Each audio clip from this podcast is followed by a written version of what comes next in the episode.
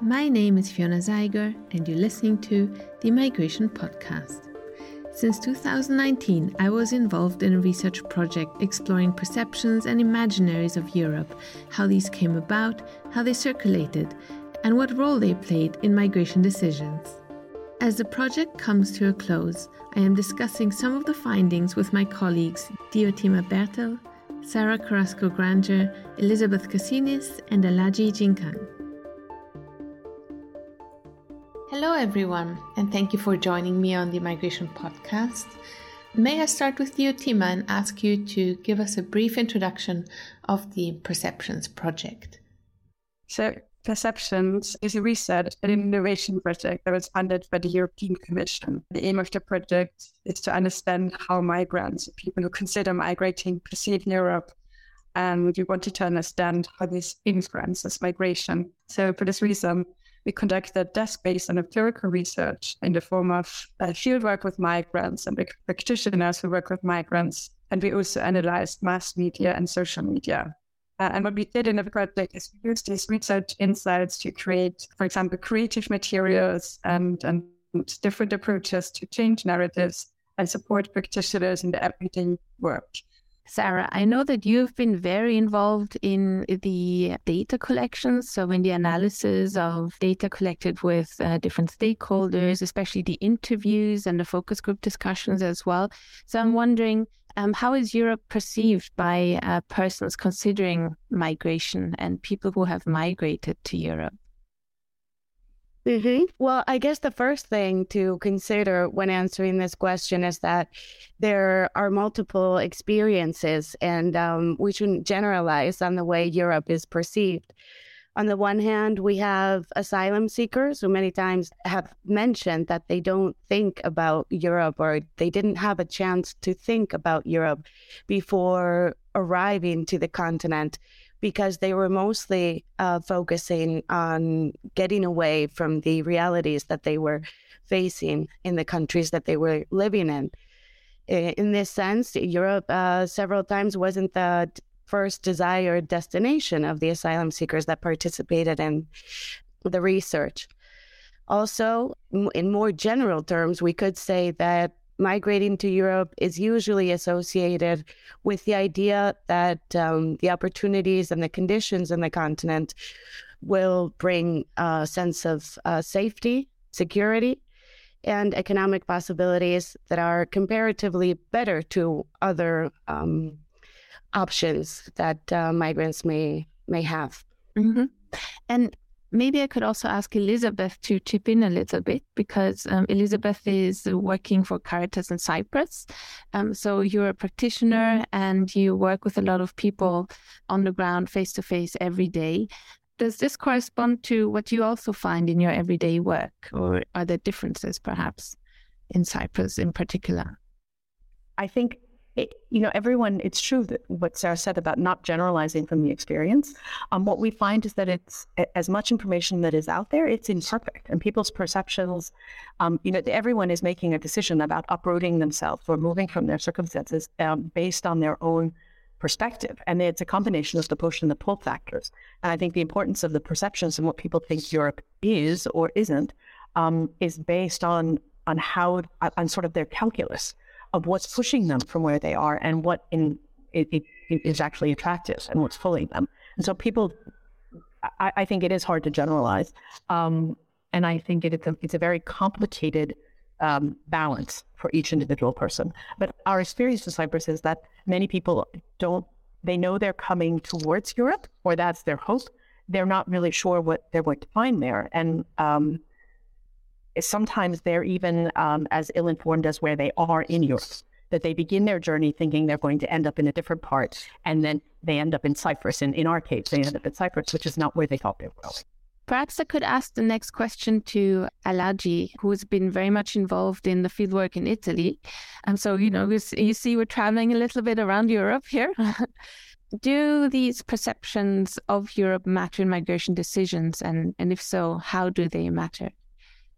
I really, I really think that perceptions are our reality is like any other reality. It's a psychological reality that we have of inside of us that is not less important than the, the materialistic realities or that, you know, we can lift our hand up. So even though they are subjective, these are realities that are capable of pushing people to take migration decisions, especially when um, but you look at some of the traditional philosophical systems like the Ubuntu, where migrations are taken in collective decisions, where people trajectories are supported not only by, by kind, by money, but also by Friday prayers in the Gambia and Senegal. So perceptions matter in this sense that you know they have already been intergenerational, so they have been passed through you know, they have been passed through and people take it through with them in whatever thing they do. So when you see people, migrants doing, sending remittances and remittances are being used into building things that the government cannot do, it brings perceptions about remittances. And we want to know where these remittances are coming from. And these perceptions are real, are stronger than what an information campaign might go and, and do at, at a particular time in these temporal moments when these people see what their perceptions have left them to, to, to these real issues. For me, perceptions are so real. And it's not about, you know, they are changing nature, but however they change, they reinforce other perceptions as well. So this is for me where we need to see the balance. What perceptions are being reinforced against the reality in Europe and which perceptions have been are still stronger in the realities of the people who are there, who actually perception matter than our perception of them. Extending on this point of, you know, certain narratives circulating, but also people witnessing the material effects of um, migration or migrant remittances, what what are the different uh, sources of information about let's say Europe or about the opportunity to migrate more generally? And how reliable are these different sources of information that people tap into? Yeah i do. In in in our research in our fieldwork we have come to meet many migrants from, uh, from different migrant groups from from different countries but let sticking to Senegambia, the Gambia, Senegal, and Guinea-Bissau and Mali, we say Western Africa, for example, we have gone from three basic migration phases after the Second World War. You know, when Europeans were coming there, especially in the Francophone countries for reconstruction, and people were recruited uh, with other perceptions, with other narratives after there is some establishment with the European airlines and European embassies were in the Gambia, then the elite people from those countries could come and do their schooling or education or diplomacy has started. So that was when aeroplane came in, but there were very few embassies and then people cannot travel. The third phase is when people take the boats, the Sahara Desert and the irregular ways to come into Europe. So these perceptions, these channels of information were already there. We have there formerly when Europe was coming to recruit.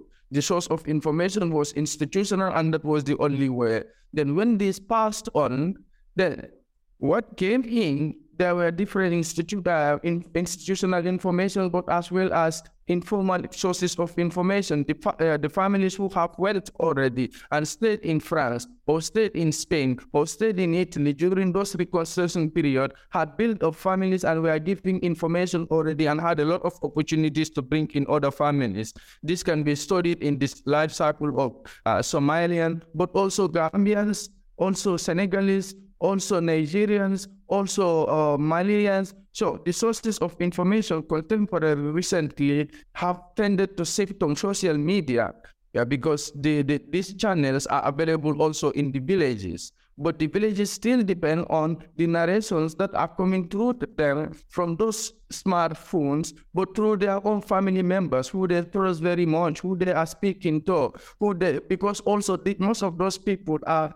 are, are, are not schooled so they, they, they, they tend to trust what they hear, what they can understand directly, and from the people, like-minded people, their own people. So therefore, you know, you can have an institutional uh, uh, information platforms in the Gambia in a population where only 30 people, uh, 30% uh, read and understand we can hope. So in this kind of scenario, this is why radio broadcasting that are done where information is really not filtered so much, or where in, in fact European information campaigns or European reports are the sources of information for Gambian journalists, or ILO reports, UNICEF report. So you see the reproduction of perceptions and channels of information being produced in Europe and being passed to Gambian journalists who reproduce and replicate this damn thing. So perceptions, how they go, the channels through which they go are many. But I believe that many Gambians, many Senegambians are depending on the traditional sources of information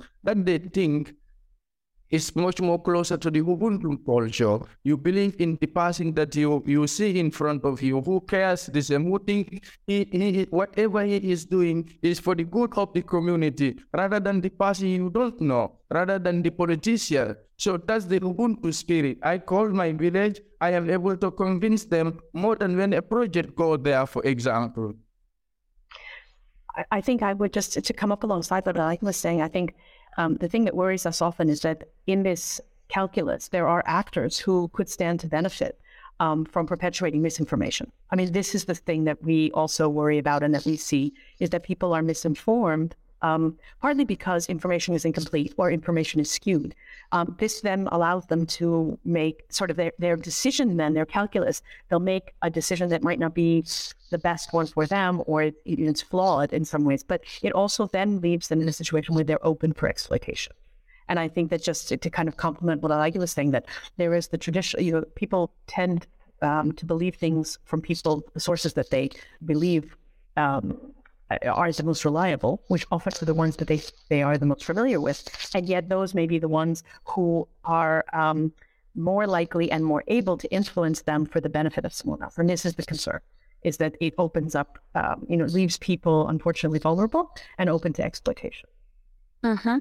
Yeah, this brings me to another question that I had. Like, what is the potential problem with the way information is circulated and consumed? Is perhaps that the most trusted networks are not always the most reliable ones, and as you said, and this definitely uh, engenders certain challenges. So, um, I'm wondering what what challenges have you seen arise from the spread of mis and even disinformation, and what can be done about this? I mean, I think first of all, it's important to say that our research has shown quite clearly that migrants they have a somewhat realistic understanding of the journey uh, and what awaits them on it, and, the, and all the dangers that are connected to it. I would also like to add that for this reason, we've also not used the word misperception in the project because it's something inherently subjective. We would be uh, quite arrogant of us to assume that uh, migrants have a misperception of Europe. But then there is, of course, misinformation, and there can be a, whole range of things. There can be outdated information about what needs to be done in a country of destination. Uh, it can be misinformation spread by smugglers and traffickers for their own reasons, as Elizabeth has mentioned. And it can also give false hope or lead to unrealistic expectations. And if someone comes to you and is then confronted with racism and a difficult situation, they can backlash, of course, and it can be to a very problematic situations that endanger particularly migrants. Yes, on this note, I think throughout the fieldwork research, Cyprus was the the the site or the place where misinformation took on, let's say, the most protagonism, where there were where there were most misinformed uh, migrants arriving to Cyprus and in the terms that Elizabeth has described uh, before. Regarding other results in other countries, it is true that migrants rely mostly on informal sources, so family, friends, and, and acquaintances, these being in the country where, where they are migrating from and in the diaspora. Yet this is not necessarily problematic in the sense that for migrants that were interviewed in European countries who had already arrived to, to Europe, when they were asked what sources they found most reliable or accurate in terms of uh, who informed them best, they they named um, informal sources as the most accurate. So the lack of trust that migrants have in institutional sources connected to the idea that that they believe that institutional sources mainly want to send messages to deter migration altogether may not be the main problem, which is in line with what Diotima was saying. And uh, throughout the interviews, again and again, um, participants pointed to structural problems, to uh, policy problems, to um, challenges arising from migration management, which they highlighted to a, a much higher degree than the threat of um, misinformation. Mm-hmm. And that would be migrant interviewees, so people who migrate, or different stakeholders who highlighted these structural problems, so including practitioners on the ground. This occurred throughout the different stakeholder groups. So um, these included law enforcement agents, policymakers, and support practitioners, as well as for migrant interviewees. So it was true across all stakeholders. I, I just wanted to add two uh, two issues to what just Sara said. I think misinformation here is something that is potentially disinforming someone's uh, intentional giving out half, half information, half truth. So when we put this together and we look at the complexity of the, the migrant group asylum seekers we are talking about, we look at the architecture in which they live, the resources that they have to get to information, we will you know, almost, you know, know that uh, they, they, they are potentially misinformed every day from what rights they have in the asylum camps, from how the city is to offer them jobs. From if we maintain, if we if we agree, first we have to agree that information is a right for these people to know. I mean, newcomers, for example, but the right to information during trajectories, during these hostile environments, while people, migrants live in this hostile environment, they are potential uh, victims of information, like all of us are potential victims of information. But of course, I will trust the most of the resources that I have, the people, the community I live in. And this is what is also a migration decision making influencer. That if I go to Italy, I'll meet many people like Alagie who will potentially inform me. And I, I can also potentially misinform you because I am using the, the, the reality of my experience in 2014 in, in the Italian asylum camp and reading to you the information I just got, which might be changed the next minute. Um, well, I was going to skip ahead a little bit to segue into the next question about potential problems with the way that information is circulated. I think um, one of the biggest challenges that we see is that there's a lag. I mean, we talk always, I mean, it's not just in case of, of perceptions in of migration, but there's a time lag. And this time lag can take on very human um, and very sort of uh, tragic dimensions. I, will use an example. In Cyprus, unfortunately, um, there are many people who find it um, in their interest or, you know, to tell uh, particularly women, that if they were to arrive in Europe either pregnant or to get pregnant, for example, with child in Europe, that their child would be um, uh, would be a European citizen or would have a right to a passport. This is not true. Um, but you can imagine, but we can immediately see the humanitarian dimension and what this means, sort of socially, when this piece of misinformation um, kind of takes on a, it, it, because you can't take it back. I mean, that's sort of a decision um, that happens, and it's something that can and does, in our experience, influence someone's decision or at least their expectation of what conditions they will find and what they um, what their future will look like. Mm-hmm. Um, so, to come to the last question, what are your recommendations for change? I think that maybe tackling misinformation is, is part of the whole thing, but the whole focus on information campaigns and providing information is maybe not the way to go because addressing migration as a problem, as in quotation marks, via information campaigns, is um, not looking at the root cause of the issue. And if you want to improve the situation for migrants and in the host countries, I think we have to move away from seeing migration as a security problem and focus on it as a humanitarian issue, focus on improving and changing immigration policies. Like Sara said in the beginning, sometimes people need to get away from a situation that they are in. But if information campaigns are focused on discouraging people from migrating, then they will never trust these sources in any case. So these campaigns are doomed to fail from the start. I, I will just continue adding to what Diotima said. I think is that in some way, you know, the um, in, information campaigns are apparently colonialistic in the sense of how they are designed, who sponsors them, how they are implemented, and how they are evaluated.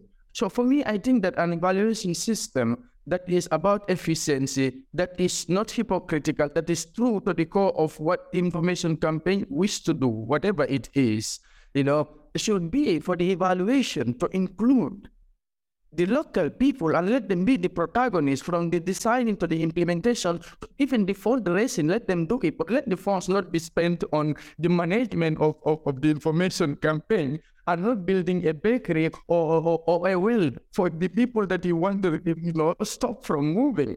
I mean, I, I, I like giving my example. My mom was cook, going to cook during these project programs in information campaign when they come to my village. Well, it doesn't stop me from coming here. It didn't stop many people coming here. She continued to be poor. She paid my school fees in that situation. I went through many problems, and during due to many a lot of complicated issues, many people like me, anyway, ended up in Europe through the most painful patterns of migration in this world. What, what do, and then the approach that you go there with that colonialistic mentality after 400 years or whatever you do, you want to tell people how they should govern their mentality. This does not discourage people. It, it, it makes them curious. Is there something in, in Europe that they, are, they, are, they, they want to avoid us from?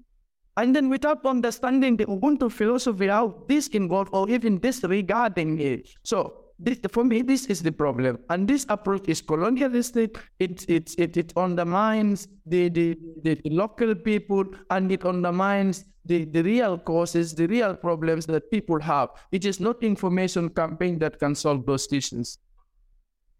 I mean, I, I think, you know, I, I find that I, I believe that migration is a human right. I mean, fundamentally, it's part of the human condition to seek um, better and safer circumstances for ourselves and our children. And so I think we have to kind of from that perspective, and I, I, I see and I hear what Alagie's saying that it it's hard to kind of try and and, and change everything and, and, and this idea that you're going to go in with an information campaign.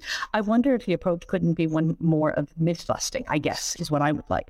You know, if I could somehow have answered some of the questions that we, the, the, the asylum seekers who are here or the, the people who are now in Cyprus seeking um, refuge or, or asking for international protection or for seeking a better life, if, if someone had had properly answered some of their questions, or perhaps, as I said, dispelled some of the myths without any judgment. In other words, let them make the decision. I feel that you know some people have their that they have to be it's the fundamental right to make that decision. I just would wish that they could make the decision based on uh, you know a, a more accurate, um, balanced perspective as opposed to the ones that maybe they choose. Because again, we cherry pick right? I mean, we also kind of go through cognitive closure, all of us. So if we if we think we want to do something, and then we we're going to seek out, especially in a world as com- compartmentalized um, as our algorithms now with with social media, right? I mean, our our narratives get reinforced. We we don't necessarily see the alternate. I wish that there was a place that or a way that a platform could allow um, people to kind of actually query and get multiple perspectives and then make a better decision. Thank you very much to uh, Diotima, Sara, Alagie, and Elizabeth for joining me today on the Migration Podcast and for presenting the results of the Perceptions Project and answering my many questions. Thank you. Diotima is researcher at SYNYO and the project coordinator of Perceptions. Sara is research fellow at the University Rey San Carlos Elizabeth is the director of Caritas Cyprus, and Alagie is research fellow at the Department of Psychology at the University of Bologna.